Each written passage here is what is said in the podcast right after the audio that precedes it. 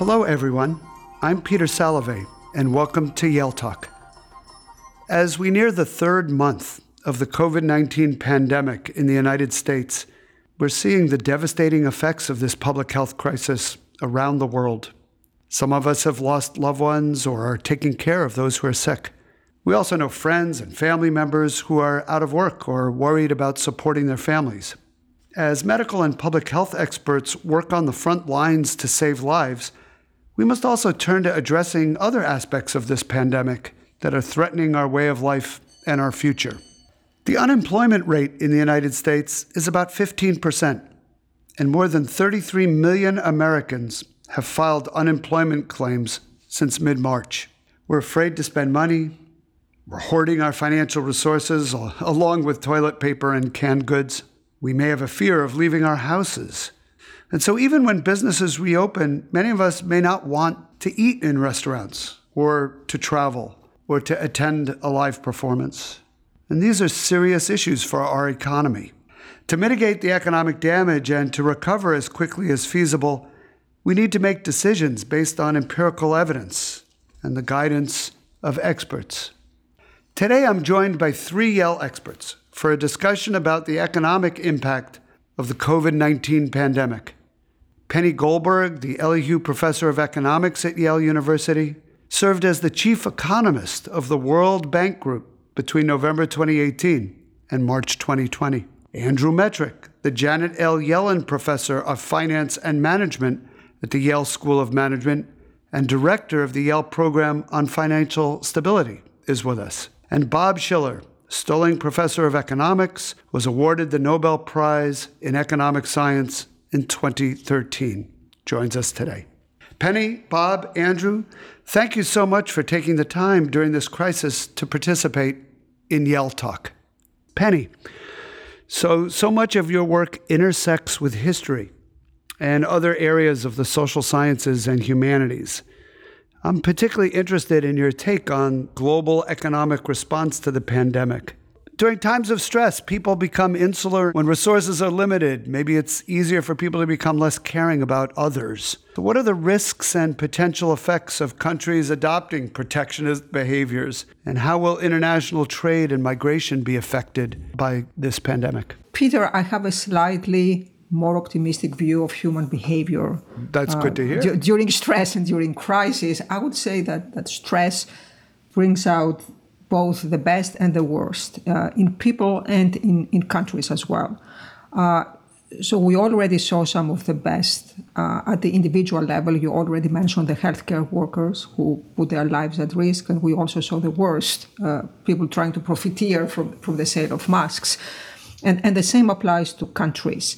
I would say that in terms of the economic response, not the public health response, but the economic response, the, the early response uh, back in March and early April uh, was actually what it should be. It was very swift, uh, it was massive, it was decisive, and it did what it, it was supposed to do. And uh, here I'm thinking primarily of the United States and Europe. So uh, parts of the world where there is uh, where countries have enough space to enact very aggressive policies. So in the United States, we passed the, the CARES Act, which is truly unprecedented, both in terms of its size and also the speed with which it was passed. And it was passed with bipartisan support, which is truly uh, unique these days. And in Europe, many countries uh, enacted similar policies, very aggressive policies, sending out the message we are here for you, we are going to, to do whatever it takes, and we'll make sure that the economy recovers as soon as possible.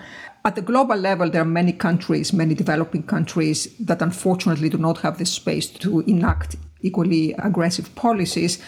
But there again, the global community helped at the beginning. So uh, many official debtors uh, agree, many official creditors, I'm sorry, agreed to a debt standstill back in April uh, that reassured the markets. The Fed in the United States provided liquidity uh, to international markets. So uh, I would say that at that time, what the economic actors did was uh, was to send out a message of solidarity and support, and the markets reacted positively. I think things are have started to change recently at the global level. We are starting to see uh, the worst in the sense, and you already mentioned some of the problems. Uh, it, it's very tempting during a crisis to find a scapegoat and blame the crisis on the scapegoat, and in this case, it is uh, China.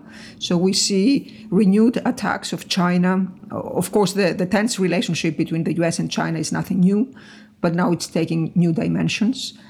Uh, in some sense, what this crisis has done is to intensify and accelerate some trends that were put in motion before the crisis. And one of these trends was deglobalization. Uh, you know that the backlash against globalization, the backlash against immigration, and we see these trends now being intensified. So there are new calls for closing the border, for uh, stopping trade. There are attacks of global value chains, and uh, uh, most of these arguments uh, do not hold water and they do not do the facts justice. What's the danger? The danger is in the short run, this is going to uh, impede recovery. In the long run, um, I think it's important to uh, to resist this tendency, this urge to close the border and become protectionist and become isolationist. Here we can draw on the lessons from the Great Depression, where the United States enacted tariffs. Uh, it became protectionist in, in an effort to protect its own businesses and its own people. But in the end, there is agreement among economic historians that what this did is actually deepen the depression and slow down the recovery. Economists agree that it's not the tariffs, it's not protectionism that led to the Great Depression, but they also agree that, that, that these tariffs, this protection, made the, the recovery much slower. And uh, uh, we, we, should, we should learn from that lesson and try not to repeat these mistakes. And again, drawing on the lessons from the Great Depression, there are also uh, historians who believe that what happened during that period, the, the, the rise in protectionist sentiment, eventually led to a, a, political climate, to an international political climate that was conducive to World War II. And I'm not suggesting here that we're going to face uh, a world war again, but tense relationship among countries uh, do not benefit anyone in any time. They are particularly harmful at a period of, of uh, during a period of a recession. Thank you, Penny. Let me turn to uh, Andrew for a minute. You are the director, uh, founder really, of a program called the Yale Program on Financial Stability. That has been running since 2013. It creates, disseminates, and preserves knowledge about financial crises. It was funded in the wake of the 2008 2009 crisis. And you know a lot about that 2008 2009 crisis. How is the current global economic downturn different from that one? And are there lessons from 2008 2009 that will help us recover from the current crisis? Andrew? Thank you. That's a that's an excellent question. We don't have to do any real deep study of it to see that these are very different crises from an economic perspective, at least at the surface level. 2007, 2008 the crisis began in the financial sector, and it was actually fears of solvency in the financial sector that drove the panic phases of that crisis, and then a very weakened financial sector uh, that made it harder for us to recover. Here, obviously, the problem was different. We were going in to the COVID 19 crisis pandemic with a very strong financial sector. And in fact, the hope is that the financial sector will remain strong enough to be able to aid in the recovery. Instead, the problem, of course, is is as Penny said, people really don't want to do a lot of the things that they did before, and economic activity has just been depressed for reasons that really can't be immediately solved by policy. So that the economic crisis part of it is starting from preferences, from people's desire and, and need to not be doing what they were doing before. Nevertheless, I think there are some pretty important lessons. And the first one is one that Penny mentioned in her talk, which is really impressive, which is in the earliest stages of this crisis. There was a really strong reaction from central banks around the world, uh, most notably from the Federal Reserve in the United States, that took tools out of our toolbox that had been discovered and built in 2007, 2008, and just applied them it was basically the same form. We we took out all these really powerful things. So it was a really different looking crisis And yet, the liquidity tools that were used by the Federal Reserve were extremely effective in the early stages of the crisis and, and managed to calm financial markets down from their initial concerns. To me, a lesson from that was the value of really the value of studying history. We're always told that we fight the last war. And when we study what's going to happen in the past, it won't tell us how to fight the next one. But in this particular case, it turned out that even though these are very different looking economic crises, the tools, at least at that first stage, were quite similar. So I would say that's the first the first lesson. The second one is that while this was very a very effective first stage of reaction on the part of central banks, I am concerned that if this recession lasts as long as many people fear, the banks and the financial system more broadly, which is very well capitalized right now, will cease to be well capitalized. That some of the burden of helping to rescue the economy, which is falling on the banks, will lead them to end up quite undercapitalized sometime around the, the end of 2020. And if that happens, I don't know whether we are prepared yet. So I would say I'm, I'm concerned that right now, were we to need to uh, uh, have more advanced technical emergency programs that we haven't yet really focused on it, and if, God forbid, we actually need capital for the banks, I just don't know whether the political will for it will exist. And I fear that this would be an, a, a, a very bad phase of the crisis if it happens. Of course, it'll probably happen at the worst possible time, right around election day, just as the bad time happened in 2008 and also in the Great Depression in 1932. 33. So the the final lesson is very much just purely on the fiscal side, which is in 2009, I think that we declared victory a little too early on the fiscal recovery and we paid the price for that over the subsequent really over the subsequent decade. It, it was a long recovery uh, and it lasted quite some time and the job market got fantastic, but growth and productivity growth stayed low for a very long time. And I fear that the need for what will eventually be fiscal stimulus right now has been just really rescue, but will eventually be stimulus that we may really have fiscal spending fatigue by then. And we we're already seeing a little bit of this now in Washington as people say, well, let's wait and see. I don't think we really need to wait and see. I think we're really going to be in dire straits for quite some time economically and we need to we need to stay aggressive. So I would say th- th- those would be my three main lessons so far. Great, thank you. Bob, let me ask you a question based on your book. Your current book is called Narrative Economics How Stories Go Viral and Drive Major Economic Events. And I'm curious to hear your views, I'm sure everyone is, about the current narratives underlying COVID-19 pandemic and the economic consequences of it. And then, are there particular narratives that would be helpful in encouraging consumers and, in general, encouraging economic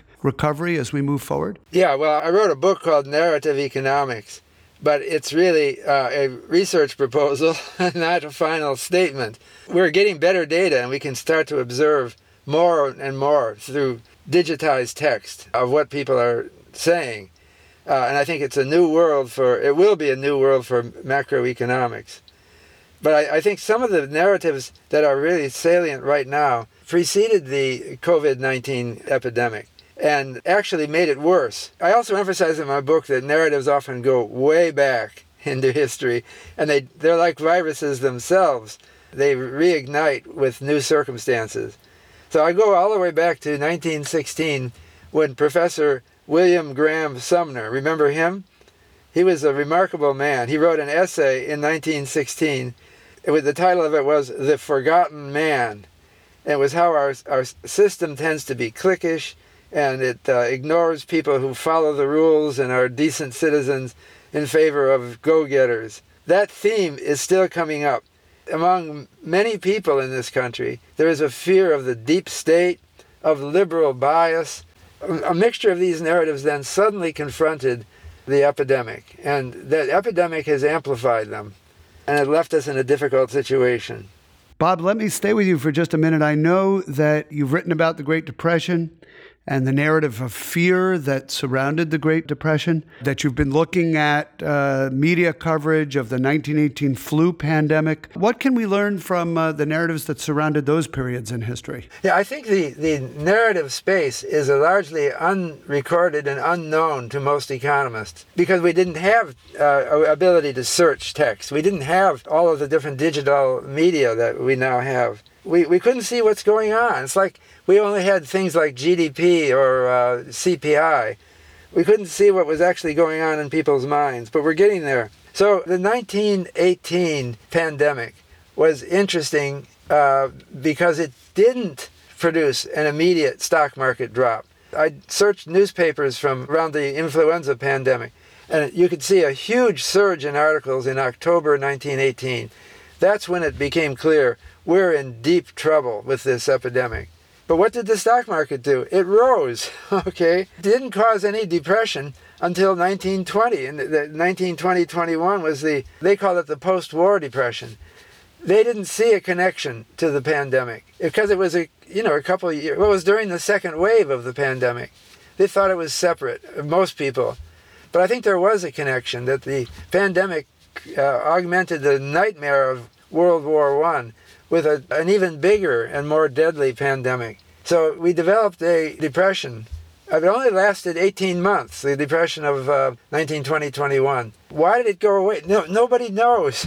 uh, James Grant, in his book called The Forgotten Depression, thinks it had something to do with uh, labor intransigence, which softened. Uh, the narrative changed, and they started accepting pay cuts. Now, the Great Depression is another example, which I think is in some ways similar to today. When Roosevelt ran in 32 against Hoover, it was a very divisive moment. The country was polarized much as we are now. It was called the, some people call it the age of American communism.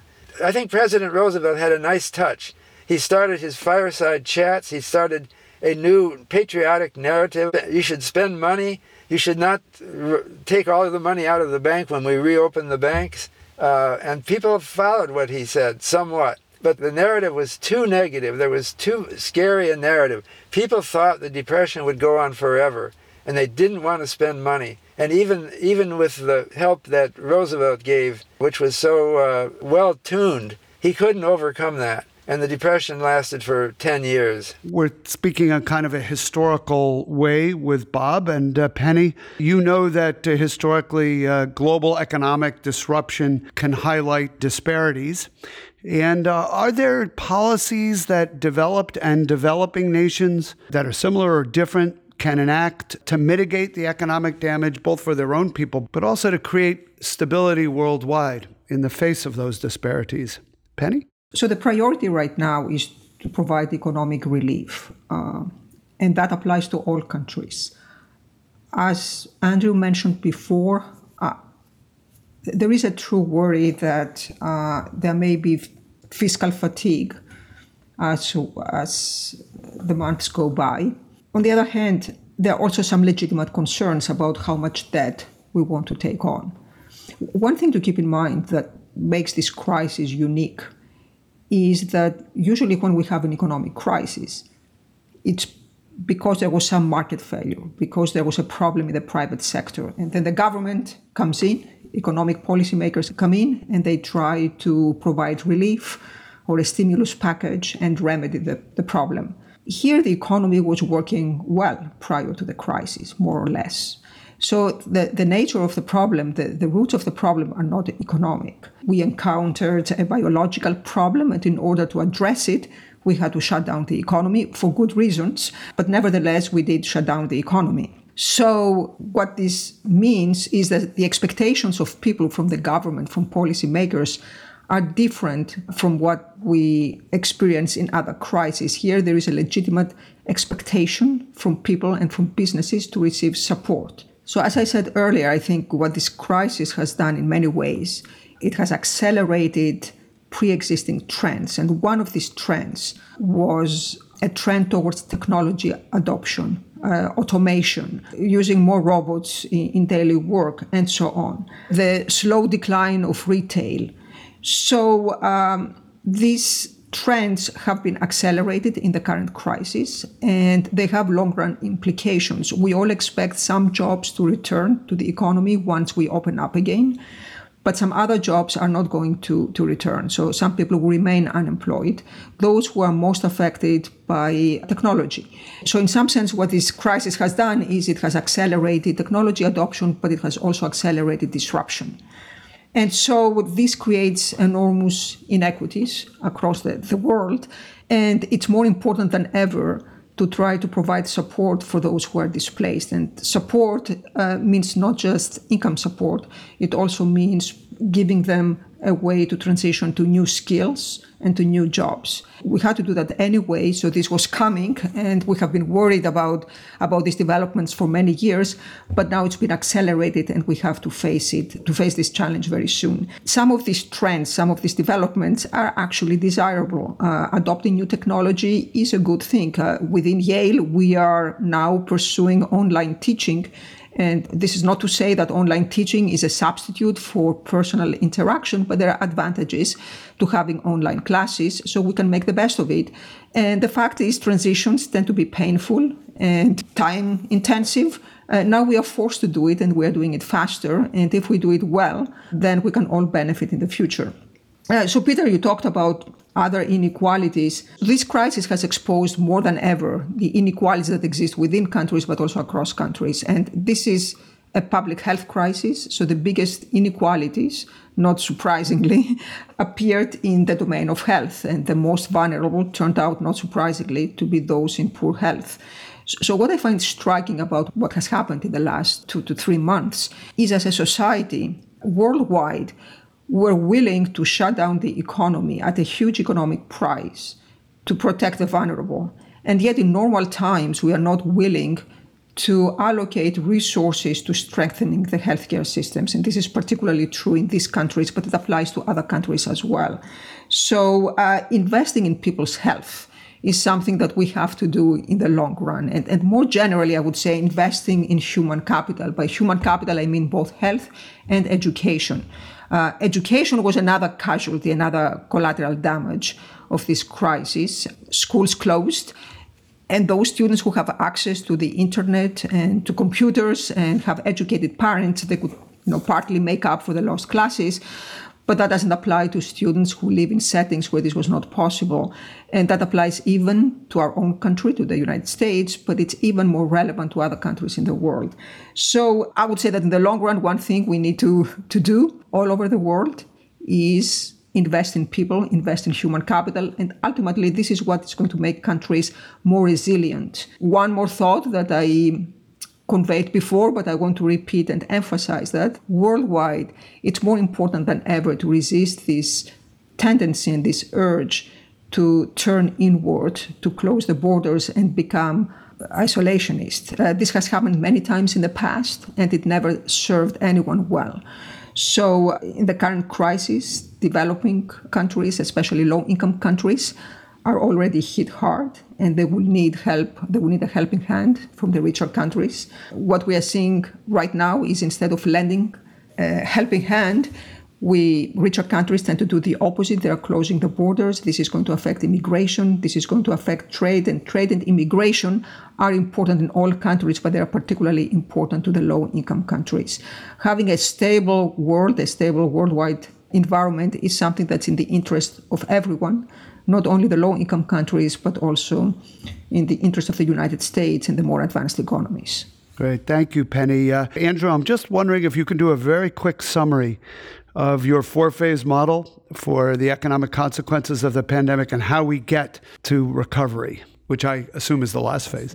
Yes, sure. So I think that it's important in looking at the government response on the economic side to the crisis to realize that there's a bunch of different goals and those goals will change depending on where we stand in, in the crisis chronology. The first phase was a liquidity run. So we're going to have all four R's here. So liquidity run. And that happened early on, lots of uncertainty. That was dealt with very well. That's the kind of emergency response that we saw from central banks. The second phase is a rescue rescue and relief. This is for handling people and businesses that really are we're, we're living hand to mouth to some degree. You know, one week's worth of payroll or one week's worth of buffer savings. And we needed to get money as quickly as possible into the hands of those people and businesses. And the rescue phase is still going on, but it shouldn't be confused. We shouldn't think of that as stimulus. It's been called fiscal stimulus, but stimulus is really the wrong word. We're not trying to stimulate the economy, we're really just trying to, to rescue people, to keep them afloat. The next stage, which we've already begun some form, and there's a, a hazy line between rescue and this next stage, is uh, uh, just the recession. And the recession is going to last a long time. Generally, there's a lot of noise being made now about getting states and cities to reopen and the government to say reopen. I think that's a distraction. Uh, all the governors, all the mayors, the president, everybody could go on TV tomorrow and say, We're officially reopened. Everybody is reopened. Go back about your lives. And even in that world, all the people I know who are my age and older are going to be pretty careful and uh, not spending the kind of money that they usually spend. Travel and leisure will be way down. This is going to happen no matter what. This is a response that people are making by choice. So I think the recession will last until we have a vaccine that's widely available or really, really effective treatment. And that will be by people's choice. Uh, government has some effect on this, but largely, I don't see us getting back to 2019 quarter four GDP until we are well past the stage where we have a widely available vaccine or great treatment, or so many years has passed that we have herd immunity. So I think it's going to be a while. And during the recession phase, this is where the government's going to need to be creative and we're going to need to worry about fiscal fatigue. The last phase, Peter, which we're all hoping to get to, is recovery. That's when the traditional tools of fiscal and monetary stimulus trying to get, get, make sure companies can borrow. Uh, right now, they don't really want to borrow; they just need to stay alive for another week. They're not thinking about making new investments or hiring lots of people. They will need that during recovery, which will happen after we have treatment slash vaccine, and we may indeed need more fiscal stimulus at that time. So we will still need dry powder. The recovery phase. This is my concern that I mentioned earlier. We will absolutely need a functioning financial system. You cannot have a recovery phase uh, without being able to pump money through the economy, through the banks. And my main concern, what I'm watching carefully over this time, is the condition of the banking system because I don't want to end up like Europe in 2011 or like Japan in the 1990s, where a very weak banking system can lead to a lost decade of growth. Great. Thank you, Andrew. That uh, framework, I think, is helpful to all of us trying to make sense out of the economy. At what level does the U.S. debt to GDP ratio become a problem? Will people stop putting their full faith and credit in U.S. Treasury obligations? I would say I would not give a particular number. I think the United States is in a very strong position. It can afford to take on debt for some time to come. It's not infinite. There is a limit to, to how much debt can rise. But right now, I think we can take much more debt than other countries without being concerned about the long run prospects of this country. What is your view on how the current monetary policy will affect inflation? I'm happy to take a stab at that. Inflation is one way that the markets tell us that we are defaulting on our debt. So the, the currency of the United States is one form of our debt. And overall, the Federal Reserve, to a first approximation, has no power to affect the overall amount of US government debt. So all they can do is change the composition of that debt from bonds, government bonds that are somewhat longer in duration, uh, to currency, which is kind of an immediate short, it's the very shortest end of the government uh, uh, debt yield curve. So overall, uh, w- w- the markets would tell us that we have a problem if you see either spreads going up on on longer term US government debt or some hint of inflation on the shorter term US government debt. Uh, we are nowhere near seeing hints of inflation. And I think that the overall, if you view inflation as a form of default, the two questions, the question er, that Penny answered earlier about just how much debt can we have, and the recent question about inflation are really the same question. Uh, when you look historically, countries that have hyperinflations have them because they have lost control of their fiscal side and they've responded simply by monetizing that. It's still a default. Uh, it's the same government debt. It's just that they've decided to monetize it instead of default on the longer term stuff. So I'm not worried uh, right now. I'm not. I'm not worried about the U.S. defaulting on its debt. I think we have significant room. Uh, Penny is, I think, correct to not give a number, but we should remember Japan is at about 250 percent debt to GDP. Um, I'm not suggesting we go there. I'm just saying we have a lot of room before we get there. Uh, and I don't think we would see an inflation problem unless the market started telling us they didn't want as much of the short end of our curve as they currently do. So, in summary, I'm not concerned right now. I think about it as one piece of the broader problem of how much debt we can have. And I think that we are still within the range where it makes sense for us to deal with this short term problem that we have that's very severe, even though it's taking a little bit of a long run risk, uh, as you always are, at least a little bit, by taking on more debt. Can I add one thing? Uh, I fully agree with everything Andrew said. I just want to add to that that we have, right now, we have about 15% unemployment. Uh, the pessimists predict that it will go up to 20 to 25%. Oil prices are at an all time low. So I just don't see inflation as a concern, at least in the near future, with, with, such pressure on labor and wages and oil prices that low. Down the road, one day we'll have to worry about it. Uh, we cannot take that uh, forever. We cannot take on debt forever without facing the consequences, but this is not the right time to worry about it. Let's address something unexpected from this pandemic. Because of how the world has responded to the COVID 19 pandemic, including implementing social distancing measures, we've seen a significant reduction in carbon emissions. What does this say about approaches to addressing climate change? Seems like a big think Bob Shiller kind of question to me. Bob, you want to give a try at that? The pandemic has reduced carbon emissions quite a bit, but it's only because many people are sheltering at home. They're not traveling, and some manufacturing is shut down.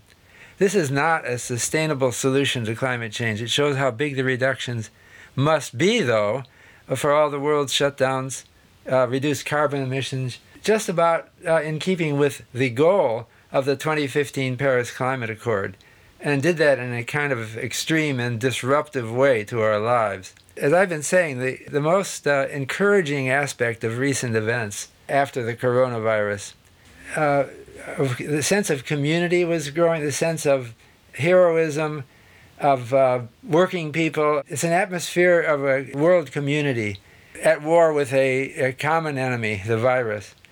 Uh, I think that this leads us to a period when there's a possibility of our actually reaching a consensus on enlightened environmental policy and making the innovations to our institutions and laws and customs, as we've already done, I think, in this uh, uh, pandemic.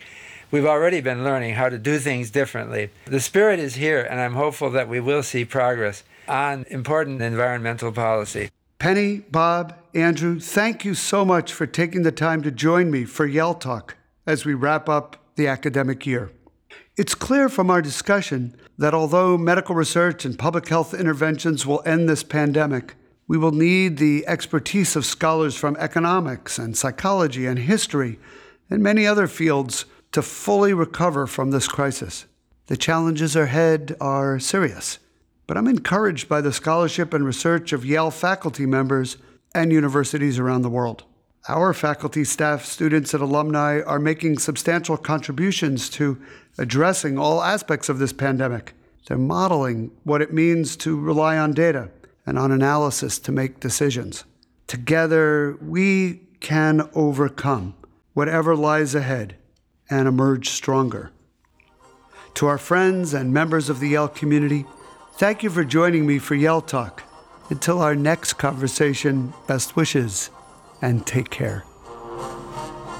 The theme music, Butterflies and Bees, is composed by Yale Professor of Music and Director of University Bands, Thomas C. Duffy, and is performed by the Yale Concert Band.